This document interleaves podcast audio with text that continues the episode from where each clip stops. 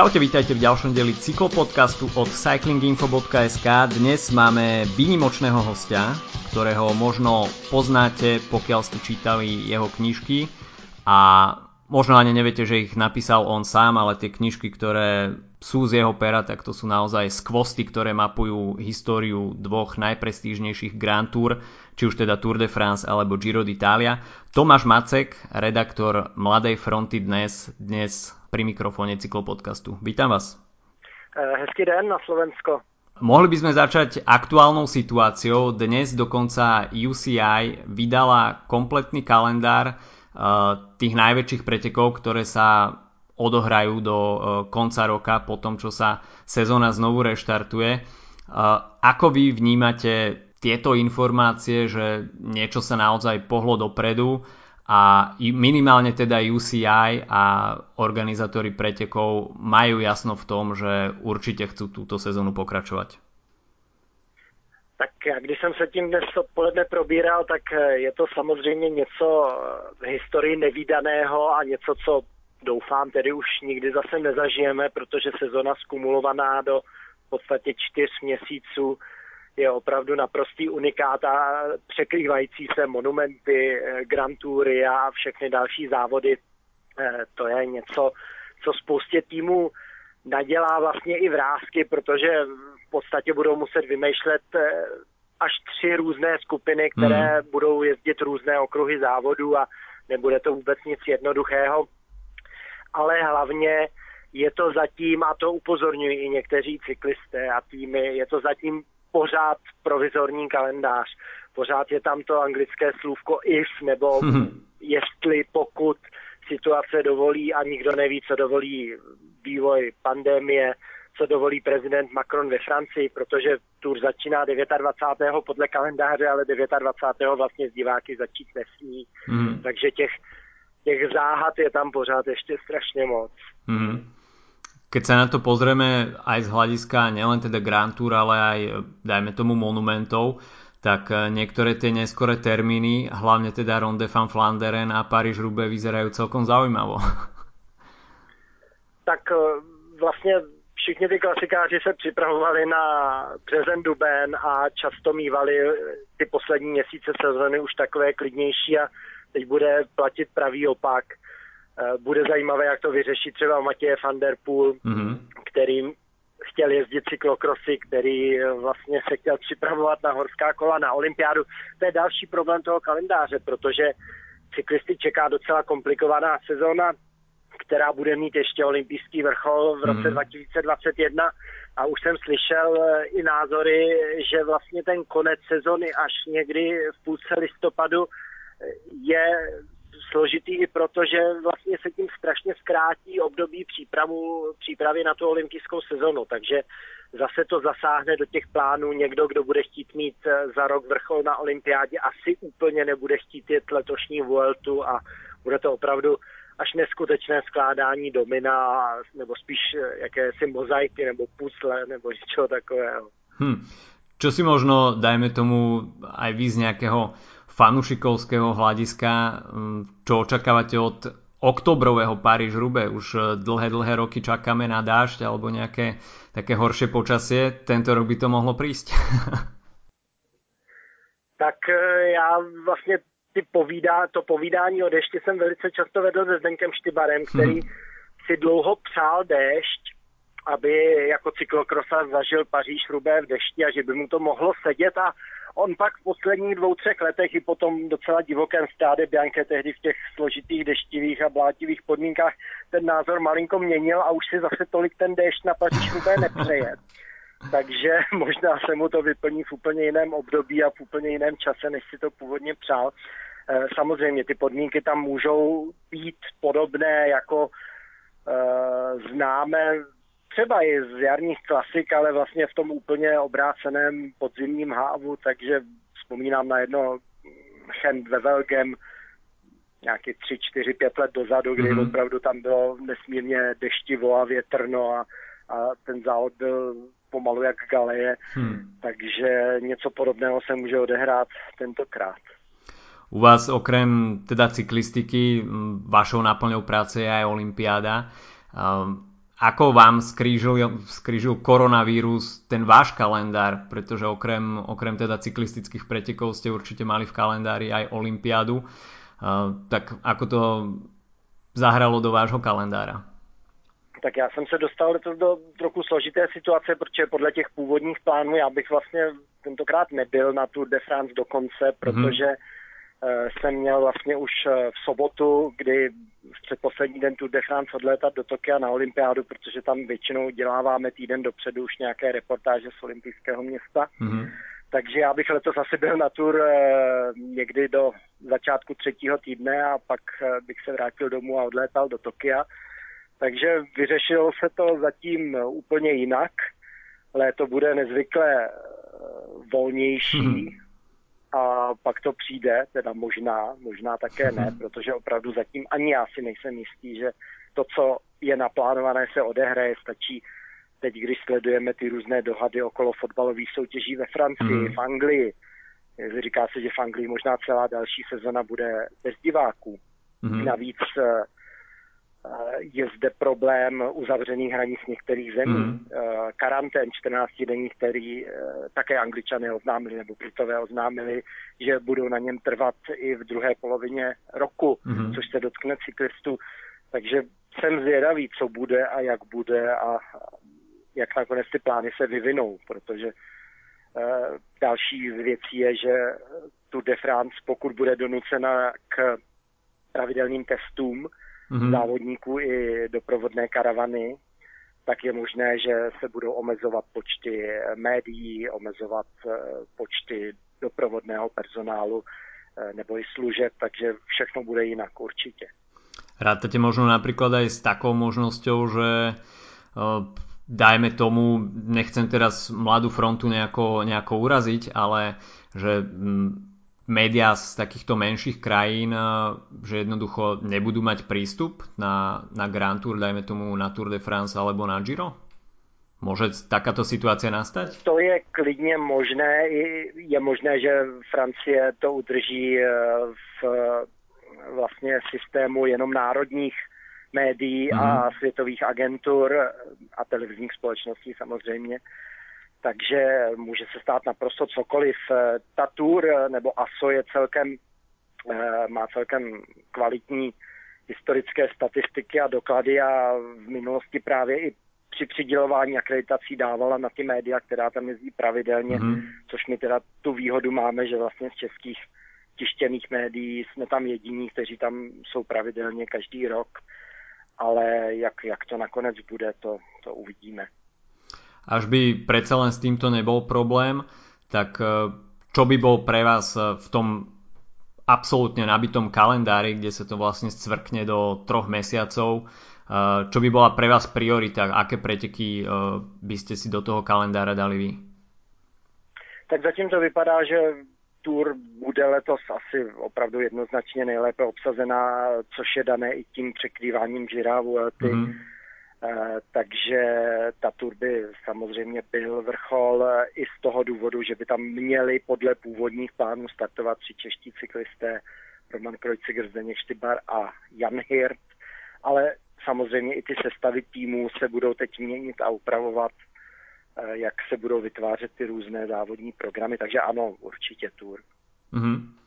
Uh, možno až byste mali vybrať uh niečo, čo vám v tejto sezóne bude chýbať, pretože niektoré tie preteky uh, sa do toho stesneného kalendára nevošli, tak uh, ktoré preteky vy budete najviac, uh, najviac postradať v tom kalendári? Tak takové ty závody, které mám rád a na kterých jsem třeba i v minulosti byl, jako Tireno Adriatico nebo, nebo třeba právě Paříž-Roubaix, Eh, tak tam jsou, mm-hmm. myslím si, ale zatím jsem se ještě nedíval detailně, jestli se tam nepokusili o nějaký náhradní termín. Měl jsem i docela rád jako přípravu na Giro závod kolem Trentína, také mm-hmm. jsem mhm. tam jednou byl.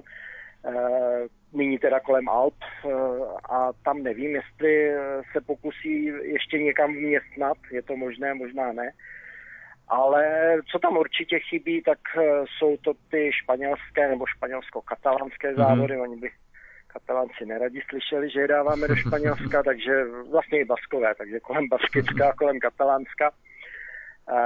ty vlastně už oznámili, že se nahrazovat nebudou, takže těch se letos nedočkáme. Máte nějaké informace z Českého zväzu cyklistiky ohľadom sezóny? Bude tam nějaký reštart, dajme tomu Českého poháru alebo jiných pretekov? Zatím eh, se to řeší, ještě nejsou přesná data a dokonce se i řeší, jak to bude s mistrovstvím republiky mm-hmm. do české a slovenské cyklisty, které mělo být vlastně koncem eh, června nebo v druhé půlce června v Opočně. Tam organizátoři dali najevo, že si nejsou jistí, jestli dokáží uh, zajistit pro tento šampionát i ten srpnový termín, který je teď určený Mezinárodní cyklistickou federací. Takže, ale to jsou zatím jenom čiré spekulace. Když jsem mluvil teď uh, před necelým týdnem uh, s Pepou Černým z týmu CCC, mm-hmm. tak uh, ten údajně zaslechl, že by snad tento šampionát mohl v srpnu pořádat Kijov, ale jsou to opravdu zatím jenom čiré nepodložené spekulace, takže nechme se překvapit. Mm-hmm. Hovorili ste určite počas tejto karantény aj s českými jazdcami. Uh, ostali niektorí v zahraničí a zažili si, dajme tomu, ten talianský a španielský scenár, kde sa mesiac nemohol trénovať vonku? Tak snažili se zůstat ze začátku Jan Hirt i Petr Vakoč v Andoře, mm-hmm. kde vlastně Honza Hirt má i pronajatý apartmán, takže on tam jako přechodně bydlí během sezony. Petr Vakoč tam také velmi často trénuje, on dřív bydlíval v Gironě, pak se přesunul právě do Andory. Ale co vím, tak e, potom vlastně právě Honza Hirce úplně posledním možným eta, e, letadlem vrátil do Česka, mm-hmm. takže tam nezůstal. Ono to začalo být, ono ze začátku, co mi říkal, tak to vypadalo v Andoře ještě relativně dobře, že tam mohl jezdit po okolních třeba atraktivních kopcích a pak zavřeli s nárůstem případů ve Španělsku i Andoru takže tam stejně neměl možnost trénovat eh, a i proto pro něj bylo výhodnější vrátit se do Česka. Mm-hmm. Ako je to u vás eh, v športovej redakcii momentálne? Máte veľa práce, musíte mapovať tú situáciu a neupadli ste možno trošku do takého stereotypu, že informujete iba o aktuálnom vývoji s koronavírusom, alebo prineslo toto obdobie aj vo, vašom, eh, vo vašej práci niečo zaujímavé? Je to, je to úplně jiná práce, protože dřív jste měli víceméně jasno, co se bude dít, co byste předtím chtěli připravit, eh, kam se potom, eh, čemu se budete věnovat po té, které akci.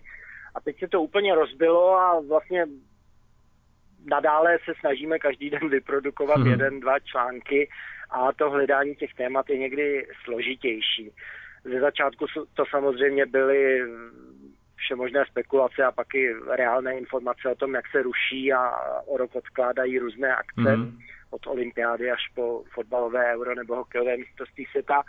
Pak jsme začali hodně řešit ze sportovci, jak v této době eh, karantény a koronavirové krize trénují, jak to zvládají. Potom se začalo hodně sahat do historie, jak stejně jako televizní třeba kanál ČT Sport, taky my jsme vymýšleli různé historické seriály a retrospektivy. Teď samozřejmě zase řešíme ten návrat k závodům a možnosti, eh, jak to skutečně bude, nebo jak by to mohlo být. Takže ta práce byla jiná, nebyly tam takové ty hektické večerní uzávěrky, jaké znám vlastně ze všech Grand Tour, z mm. Olympiád a z dalších závodů. Ten, ten život se relativně sklidnil, ale té práce nějak, nějak extrémně neubyl. Mm-hmm. Možno sa teda dočkáme snáď tento rok eh, reštartu aj Grand Tour podujatí, a ktorých sa vy teda pra, zúčastňujete pravidelne. Eh, ako sa pozeráte vy možno eh, na Tour de France, ktorá je absolútnym vrcholom a potom na tie menej prestížne Grand Tour, Giro a Vueltu. Z toho novinárskeho hľadiska, aký tam, aký tam badáte vy rozdiel? Tak Tour de France je samozřejmě fenomén, co se týče eh, publicity mediálního a, a diváckého zájmu i díky tomu, že je nejstarší, nejslavnější a také hlavně kvůli tomu, že je v prázdninovém termínu, mm-hmm. což spoustě těch fanoušků z celého světa dávalo možnost na ně přijet. Eh, na druhou stranu z takového eh, osobního hlediska já mám radši Giro a Vueltu, protože ty závody jsou příjemnější, hmm. uh, méně svázaný milionem pravidel, hmm. je tam lepší kontakt s těmi týmy a, a řekl bych, že ty závodníci jsou tam méně vystresovaní, což je hmm. také příjemné. I když samozřejmě, když pak zažijete na, na Giro uh, Lopéze po tom, co ho fanoušek srazí z kola v poslední horské hmm. etapě, když jede o pódium, tak, uh, tak toho stresuje hodně na těchto závodech, ale uh, mám radši tyhle ty dvě jižanské Grand Toury než, než Tour, která je někdy až příliš snobská, ale nikterak nespochybnuju, že je to číslo jedna v cyklistice a že samozřejmě ty další dvě převyšuje. I když z hlediska obtížnosti tras si myslím, že eh, Giro i Vuelta často dokáží Tour přebít eh, právě těmi horskými eh, etapami. Mm-hmm. Ono paradoxně počas voľné, voľných dní na Tour de France majú, má väčšina ľudí voľno, ale novinári sú v úplne najvyššom nasadení, pretože počas týchto voľných dní sa uh, publikujú prestupy, špekulácie, takisto ďalšie ambície, ambície jazdcov do ďalšieho priebehu Grand Tour. Tak ako vy vnímate ten rest day? Ako si ho užívate? tak samozřejmě to není odpočinkový den a někdy je to naopak ten úplně nej, nejcestovanější den. Já vzpomínám na Tour 2014 a druhý volný den, kdy, který se odehrál vlastně tak trochu v podhůří Pyrenejí a ty týmy tam byly rozeseté po ohromném perimetru a mm. my jsme si tehdy vymysleli takovou akci, že objedeme týmy s českou stopou, mm. takže jsme objeli Quickstep, objeli jsme Boru, tehdy ještě Netap mm. a byli jsme u Tinko Saxo, kde tehdy sice nestartoval Roman Kreuziger, ale právě měl ty své problémy s tím biologickým pasem a chtěli jsme mm-hmm. se mhm. o něm bavit s jeho týmovými šéfy. No a tyhle ty týmy byly eh, rozeseté natolik po té podpirenejské oblasti, že jsme za ten den najezdili s kolegou Kohoutem z Českého rozhlasu autem asi 330 kilometrů. Mm. Takže a byli jsme v podstatě na nohách eh, od rána do večera a pak ještě něco napsat, takže ten den byl hodně hektický. A takové bývají ty volné dny většinou, pokud se vám nepoštěstí, že opravdu je hostí veliké město, ve kterém se všechny ty eh, týmy směstnají a alespoň to po pojíždění není, není tak náročné. Mm-hmm. Těšíte se vždy na konec Grand Tour, keď celé to šialenstvo opadne? ono je to takové dvojsečné. Samozřejmě během té Grand Toury žijete v takové zvláštní speciální bublině toho mm-hmm. závodu, na kterou si paradoxně s tím postupujícím závodem zvykáte víc a víc a už eh, se v ní víc orientujete, umíte chodit, víte, kdy na koho počkat a, a vlastně když to končí, tak najednou z té bubliny zase vypadnete a vrátíte se do normálního života, ale samozřejmě ty eh, týdny na Grantu jsou vždycky velice únavné, takže takové to těšení se, že eh, zrovna už nebudete muset napsat žádnou řádku jeden, dva dny, tak je samozřejmě příjemné. Hmm. Máte nejaké stúpanie, dajme tomu, či už na Tour de France alebo na Giro d'Italia, na ktoré sa vždy špeciálne tešíte, pokiaľ je zaradené do programu, že dúfate, že na tom stúpaní by mohol prísť nejaký zvrat alebo máte skúsenosti e, zo svojej novinárskej kariéry, že sa opakuje nejaké stúpanie, kde, kde prichádza k zvratom? Ani bych neřekl k zvratům, ale mám moc rád Stelvio. Bohužel mm-hmm. příroda mu není v poslední době úplně nakloněna na Giro. Eh, takže občas toho programu vypadlo to samé lahůdkou je projet si gávy, i, dokonce i autem, mm-hmm. ale také tam má v poslední době trošku smůlu, zvláštní kouzlo má Mortiro, když teda zůstávám zatím ještě na tom Giro. Mm-hmm. Na Tour mám radši Pyreneje než Alpy, takovou působí na mě takovou zvláštní magičností, větší než, než ty Alpy, které jsou přece jenom víc turisticky zprofanované. Ty Pyreneje mají v sobě takové občas až mýtické kouzlo a, mm-hmm. a třeba loni na Turmaletu, kam jsme si vlastně museli vyšplhat od tiskového střediska, které bylo asi 4 kilometry pod cílem na druhou stranu.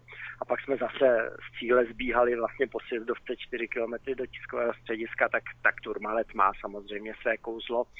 A na Vueltě jsem si jednou dal eh, výšlap po svých na Angliru, ne teda na celé, ale kvůli ucpané trati nás vlastně šato organizátorů vyhodil asi 5 km pod vrcholem, nebo 4 km pod vrcholem. Mm. Takže to mělo také eh, své vlastní kouzlo a asi jsou to tyhle ty kopce, eh, které mají i ten historický význam na, který, na které se těšíte, protože Mont Ventoux samozřejmě. Mm-hmm. Je český cyklistický fanúšik eh, tiež náchylný na to, respektíve motiv, motivuje ho viacej sledovať preteky, čo možno vy poznáte z čítanosti vašich článkov, keď eh, štartuje na pretekoch český jazdec. Dajme tomu v minulosti Roman Kreuziger mával výsledky top 10 na Tour de France Eh, pretože na Slovensku, pokiaľ neštartuje Peter Sagan, tak o preteky podstate nie je seba menší záujem. Eh, tak či takáto rovnica platí aj u českých čitateľov, divákov? Já si myslím, že ten český cyklistický fanoušek se za ta poslední léta, kdy vlastně takový ten Eh, nechci říkat boom, ale ten eh, zájem o silniční cyklistiku eh, se znovu hodně obnovil nebo začal stoupat, když začal Roman Kreuziger jezdit na Grand Toury a hned tam vlastně začal od své druhé Grand Toury bojovat o první desítku. Mm-hmm. Tak si celkem už navykl na ty závody, od Tour postupně začal objevovat Giro Vueltu, klasiky, které předtím byly v Česku polem trochu neoraným, protože vlastně Češi na klasikách předtím žádné významné role v minulosti nehráli. A od toho se odvinulo, že ti lidé sledují v podstatě jakoukoliv Grand Touru, i když tam Češi nejsou, protože už sledují ty největší hvězdy, eh, ať už eh, Dimulina na Giro nebo Rogliče na Vueltě. Eh, takže si myslím, že i co sledují čtenost třeba na Idnesu, tak ty Grand Toury tam mají velmi dobrou čtenost i v porovnání s jinými sporty. Ta cyklistika je takovým tím sportem číslo no, čtyři bych řekl celoročně. Mm-hmm.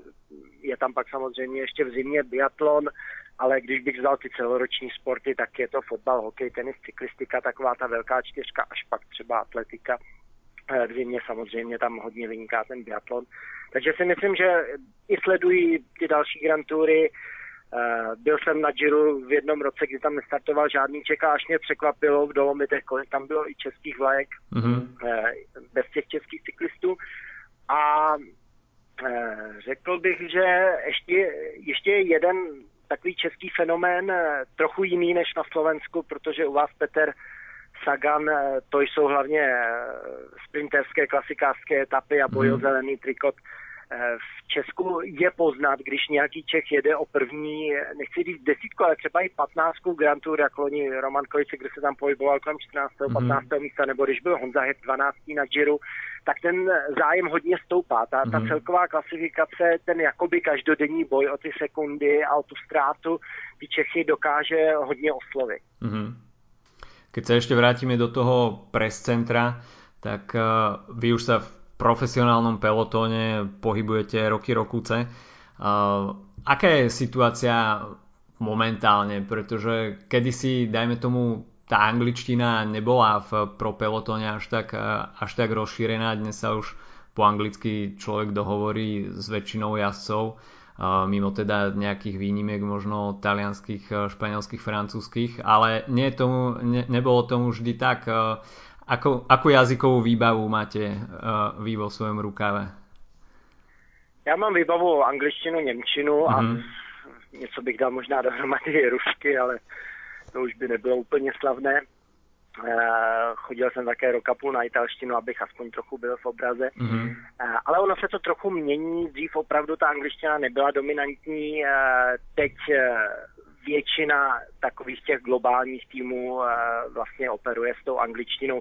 Výjimkou jsou opravdu Italové v italských týmech a Francouzi ve francouzských někdy, ne, mm-hmm. ne všichni. Mm-hmm speciálně ty Italové, občas je s nimi problém, problém s angličtinou, pokud samozřejmě neprojdou nějakými stájemi, kde se bez ní neobejdou, jako samozřejmě, že Elia Viviani anglicky umí.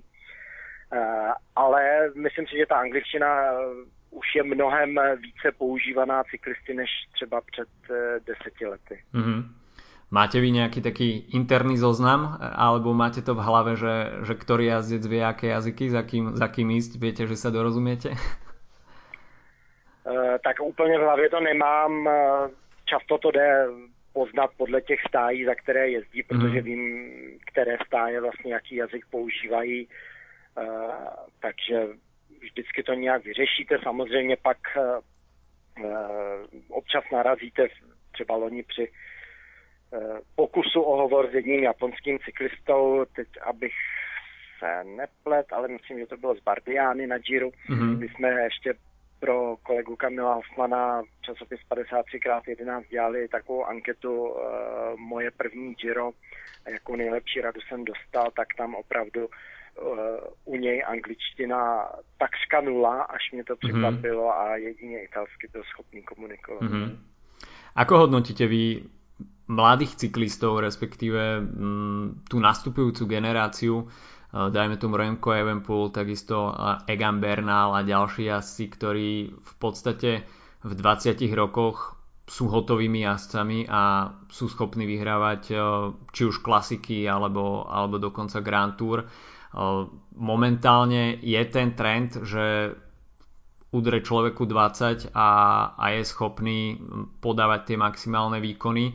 A možno, že dokedy, pretože v prípade Kolumbícov tá životnosť e, naozaj ukazuje, že, že nie je príliš, príliš veľká. A či už teda u Rigoberta Urana alebo Naira Quintanu je poznať, že čím sú starší, tak e, tým tá výkonnosť nejakým spôsobom ide dole. Tak ono je to tak trochu ve vlnách. My už jsme tady samozřejmě ty vlny těch 20 letých nebo lehce po 20 vítězů měli samozřejmě unikátem byl Eddie Merckx, eh, potom mm-hmm. i ta mhm. doba kolem Jana Ulricha byla dobou velmi mladých vítězů, i když eh, tehdy ta cyklistika byla dirigovaná něčím jiným, tak myslím dopingem a různými dalšími praktikami. Eh, takže potom se naopak hovořilo o tom, že ty vítězové potřebují dozrát, takže jsme tu nějaké období měli hodně šampionů z toho zlatého věku eh, mezi 28 a 32 lety i extrém typu Chrise Hornera na Vueltě mm. ve 40. Mm. Teď se to zase zjevně otáčí k těm hodně mladým, takže možná to bude další vlna, která až odezní tady ta zázračná generace, eh, se zase přemění do nějakých těch 25, 28 letých vítězů. Takže nechme se překvapit. Je pravda, ty Kolumbíci, tam, tam je to vidět, že v podstatě u Naira Quintány, že ta životnost je kratší. Eh, uvidíme, co to provede se Kanem Bernalem. Zase eh, možná na něj bude působit to, že je, že je v týmu Ineos, kde přece jenom s těmi lidmi pracují jinak, ale uvidíme. Tady ta generace, já, se, já jsem zvědavý, eh, co předvede možná ani ne v téhle sezóně, která bude zvláštní, ale těch dalších, jestli opravdu začne ty Matadory válcovat i na těch Grand Tourách a ve mm-hmm. největších klasikách, protože ta síla je ohromná, mohli bychom přidat i tady Pogačara, třetího mm-hmm. z Vuelty, je tu Evenpel, Van Der Poel, eh, myslím si, že to bude hodně zajímavé, takové takový souboj generací, který jsme tu léta neměli a tentokrát se asi odehraje. Mm-hmm. Eh, čo vás eh, alebo ako vidíte možno budúcnosť eh, českej cyklistiky, spomínali sme Remka Evenpuela, jeho rovesník je Karel Vacek, dva roky dozadu na majstrovstvách sveta v Innsbrucku si dokonca Karel Vacek celkom na Remka Evenpuela trúfal. Má česká cyklistika nejaký taký veľký talent, ktorý by mohol preraziť do World Tour v najbližšie roky?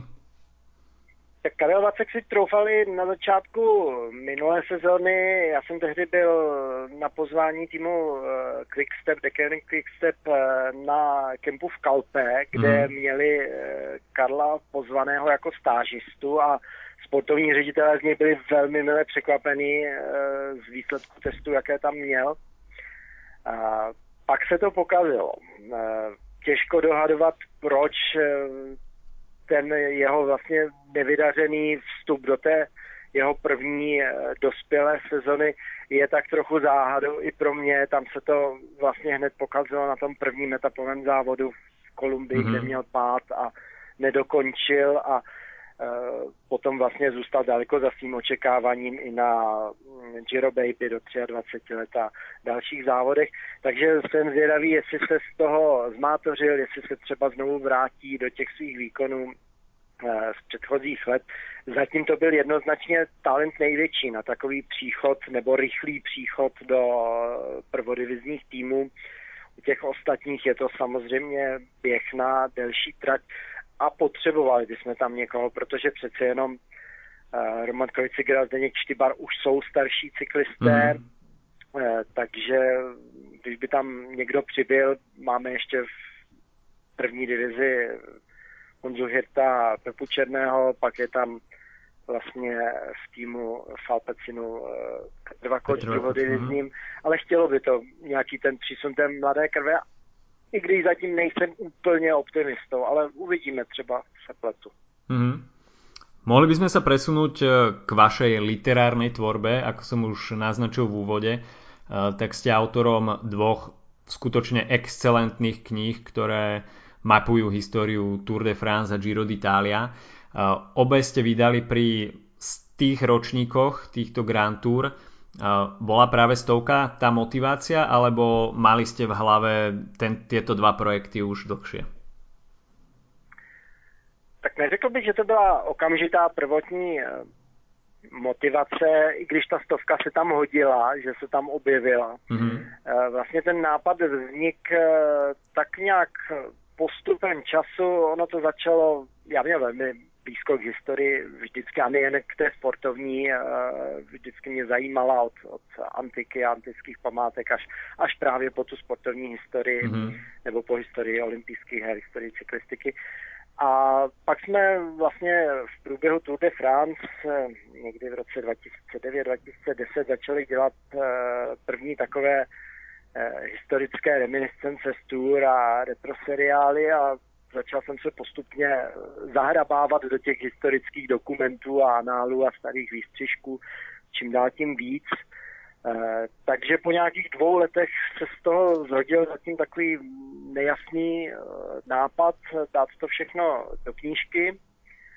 No a když jsem se do toho pustil, tak nebo když jsme se i domluvili s panem nakladatelem Ledererem v nakladatelství Prostor a pustil jsem se do toho opravdu pořádně, tak jsem najednou zjistil, že, že těch zajímavostí a příběhů a, a dokumentů, ke kterým jsem se dostal, nebo vzpomínkám pamětníků, které mi vyprávěli, je tolik, že to nebude eh, původně knížka o nějakých 250 až 300 stranách, což mhm. bylo v původním medičním plánu a vyšplhalo se to až k těm šestistům, takže vlastně ten nápad bopnal a bopnal, až z toho vznikla ta první knížka o tour a pak vlastně už ve stejném duchu po nějaké další tříleté, čtyřleté přípravě eh, stejná knížka už stejně rozsáhla od Giro. Mm-hmm. Ono sú to naozaj hrubé Biblie a s tým sa dá čo, zabiť človek dokonca. Také je to ťažké. No je to trošku hůř, hůř přenosné, když jsme říkali třeba cyklisti, že si to vzali sebou, když jeli na nějaký týdenní cyklový let někam mm-hmm. do Francie, tak přece jenom pro to auto je to trošku hůř Máte vy nejakú obľúbenú etapu, dajme tomu či už z Gira alebo z Tour, vy tam v podstate sa venujete prierezu tej histórii, ale predsa len niektoré tie osobnosti mm, majú tieto Grand Tour skutočne výnimočné, takisto ako aj obdobia. Čo je vám srdcu najbližšie? Mě vždycky nejvíc fascinovaly takové ty na první pohled úplně bizarní a někdy i smutné a tragické e, příběhy mm-hmm. e, z toho právě Tour a Gira, protože to je něco, co co nám z dnešního pohledu připadá opravdu až fantastické a někdy až bláznivé, ale měl jsem samozřejmě zároveň obrovský obdiv k těm lidem, kteří na 20-kilových kolech s jediným převodem dokázali překonávat taky Pyreneje, Al- Alpy, Eugene Christoph, Natura, jeho samozřejmě notoricky známá příhoda na Turmaletu. Jsou tam i etapy, které se mi opravdu vtiskly do paměti jako na Giro při ročníku 1913, ta první úplně mhm. neskutečná etapa, kdy vzdala třetina startovního pole, kdy byla bouřka, povodeň, pak sněhová vánice. Jsou tam opravdu úplně fantastické příběhy právě z toho pravěku a mě vždycky hrozně oslovovaly. Fascinujúce na tom je, že v podstate Tour de France a takisto aj Giro d'Italia uh, za ich zrodom stojí práve, stoja práve noviny. Uh, viete si predstaviť vy v dnešnej dobe, že by, že by nejaké médium spravilo preteky, ktoré by sa stali takto prestížnými? Jestli myslíte nové závody tohoto typu, hmm. tak už tomu nevěřím, že, že by někdo stvořil opravdu nějaký fenomén typu těchto tří Grand Tour, Eh, není na to ani země, kde by, kde by to mělo asi patřičné podhoubí. Mohli bychom se bavit, že by byla čtvrtá Grand Tour tři týdny někde ve Spojených státech, ale, ale ty Spojené státy na to ani nemají krajinu. Když se podíváte třeba na závod kolem Kalifornie, tak tam ty etapy na těch na těch čtyřproudých dálnicích vypadají občas dost podivně hmm. a myslím si, že ani nemají takový ten fanatismus toho cyklistického publika, aby, aby to tam dosáhlo stejných rozměrů jako, eh, jako v Evropě ty tři Grand Toury, nebo třeba, aby eh, pro některé americké noviny eh, typu USA Today, Washington Post nebo Los Angeles Times to bylo atraktivní to pořádat, protože přece jenom ty priority těch sportů jsou tam jiné a i když Lance Armstrong dočasně ty Američany přivábil k tour, Eh, tak si myslím, že ta cyklistika tam přece jenom ještě takové zázemí nemá. Eh, z těch dalších zemí samozřejmě v Číně je všechno možné, ale nemyslím si, že by nějaký takový závod mohl, mohl vzniknout. Hmm. Ty vaše dve knihy sú skutočným unikátom. Máte vedomosť o tom, že by nejaké takéto podobné publikácie eh, vznikly v zahraničí? Tak určitě jsou francouzské historie tury, italské knihy o historii Gira, také jich mám pár doma. Takže eh, v těch zemích Grand Tour ty knihy samozřejmě jsou a existují. Plus je spousta úžasných bibliografií předních světových jezdců, které jsem také pročítal a tam opravdu najdete kus té historie těch Grand Tour, takže ano, jsou, jsou určitě. Mm-hmm. Máte vy nejakú obľúbenú cyklistickú knihu, ktorú by ste vedeli našim poslucháčom odporučiť, čo stojí za prečítanie? Já si myslím, že určitě stojí za přečtení životopis Gina Bartali. Oni vlastně dva, jeden dával dohromady jeho syn, mm-hmm. jeden pak uh, vlastně byl propojený i uh, hodně s, tě, s jeho aktivitami uh, na pomoc uh, Židům za druhé světové války. Mm-hmm. Uh, ale speciální Gino Bartali je jedna z mých velmi oblíbených historických cyklistických postav a jeho život byl opravdu tak barvitý, že ten určitě za přečtení stojí. Mm-hmm. Uh, nepísa, nepísali ste ešte knižku o Vuelte, tam má do svojej storočnice ešte trošku ďalej. Zbierate si už... právě na to ptali, při, při, když vycházelo Giro. Vlastně při, při velkém knižním čtvrtku se nějak Giro představovalo tehdy a tak tam jsem dostal otázku, jako jestli bude Vuelta také ke stém, ne, jestli bude také Vuelta, tak jsem odpověděl, že do tého výročí Vuelty je docela dost času, tak to nevím, jestli ještě se do toho potom pustím. Uh, takhle, ta Vuelta je výhledově někdy v plánu, ale nedokážu zatím říct ještě mín, bylo by to asi fajn zkompletovat, ale uh, i co Španělsko má jeden problém, že tam se k těm historickým materiálům a archívům dostává velmi komplikovaně, mm. i co vlastně jsem se bavil se současným tiskovým oddělením Vuelty, tak oni sami eh, moc těch historických fotek nebo historických dokumentů nemají. Mm-hmm. I proto, jak, jak ta Vuelta měnila majitele, vlastně zakládali baskické noviny mm-hmm. tehdy, které se od ní posléze odstřihly, protože protože v době baskické občanské války vlastně ani generál Franco si nepřál, aby eh, v Baskicku Vuelta byla.